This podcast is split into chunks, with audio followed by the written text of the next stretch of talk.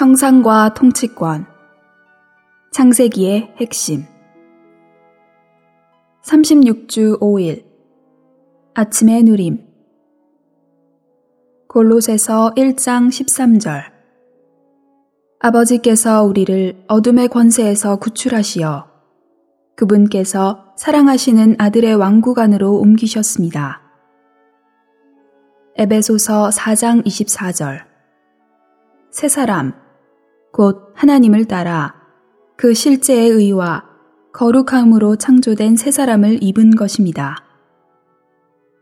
그리스도께서 몸의 머리가 되시고 그분을 믿는 우리가 그분의 몸의 지체들이 되도록 하나님은 어둠의 권세, 곧 사탄의 왕국에서 우리를 구출하시어 그분께서 사랑하시는 아들의 왕국 안으로 옮기셔야 했습니다.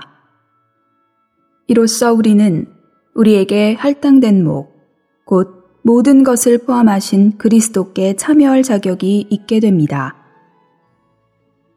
하나님은 보이지 않는 분이십니다. 그러나 하나님께서 사랑하시는 아들, 곧 하나님의 영광의 강체이시요. 하나님의 실질의 표현이신 아들은 하나님의 형상으로서 하나님의 존재를 표현하십니다. 여기에서 형상은 물질적인 형체가 아니라 하나님의 존재가 모든 속성과 미덕으로 표현되는 것입니다. 오늘의 읽을 말씀. 아버지께서 사랑하시는 아들의 왕국 안으로 옮겨지는 것은 우리에게 생명이 되시는 아들 안으로 옮겨지는 것입니다. 부활하신 아들은 지금 생명 주시는 영이십니다. 그분은 부활 생명 안에서 사랑으로 우리를 다스리십니다. 이것이 아버지께서 사랑하시는 아들의 왕국입니다. 우리가 부활 안에서 우리의 생명이신 아들에 의해 살 때, 우리는 아버지께서 사랑하시는 그분을 누리며 그분의 왕국 안에서 살고 있는 것입니다. 신약에 따르면 하나님의 아들은 신성한 생명의 표현이자 체현입니다.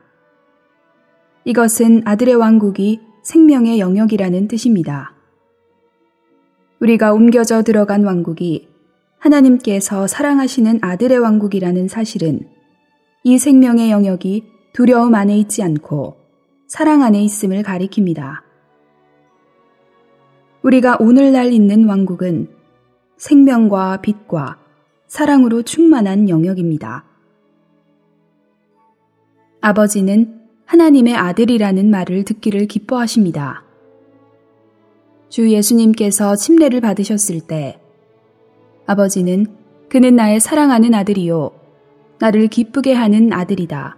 라고 선포하셨습니다. 주님께서 변형되셨을 때에도 아버지는 동일한 선포를 하셨습니다.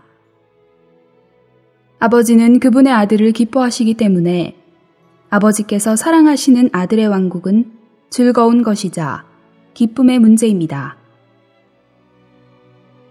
골로새서 1장 13절의 강조점은 이 시대에서 하나님께서 사랑하시는 아들의 왕국에 있습니다.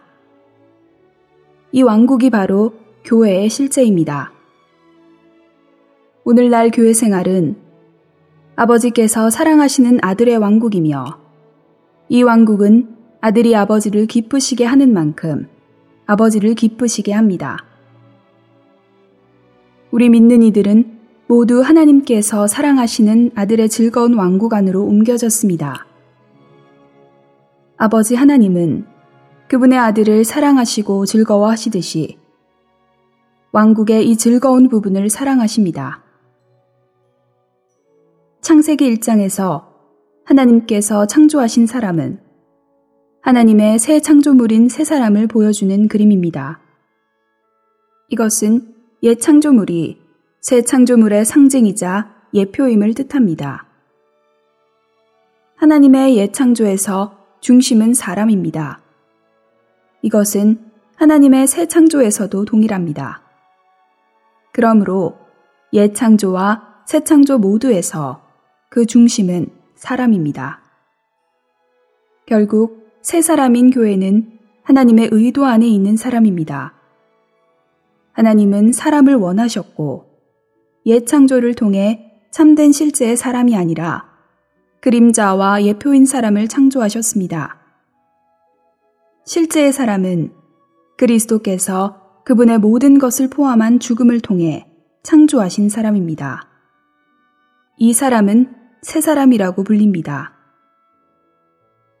옛 사람은 하나님의 이중 목적을 성취하지 못했습니다.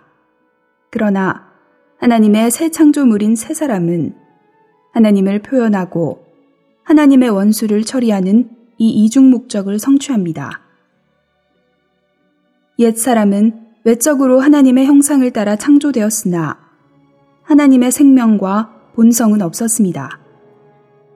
그러나 새 사람은 내적으로 하나님 자신을 따라 창조되어 하나님의 생명과 본성을 갖습니다. 실제의 의와 거룩함은 예수님의 생활에서 계속 나타났습니다. 새 사람은 바로 이 실제의 의와 거룩함으로 창조되었으며 그 실제는 실제화 되시고 표현되신 하나님입니다.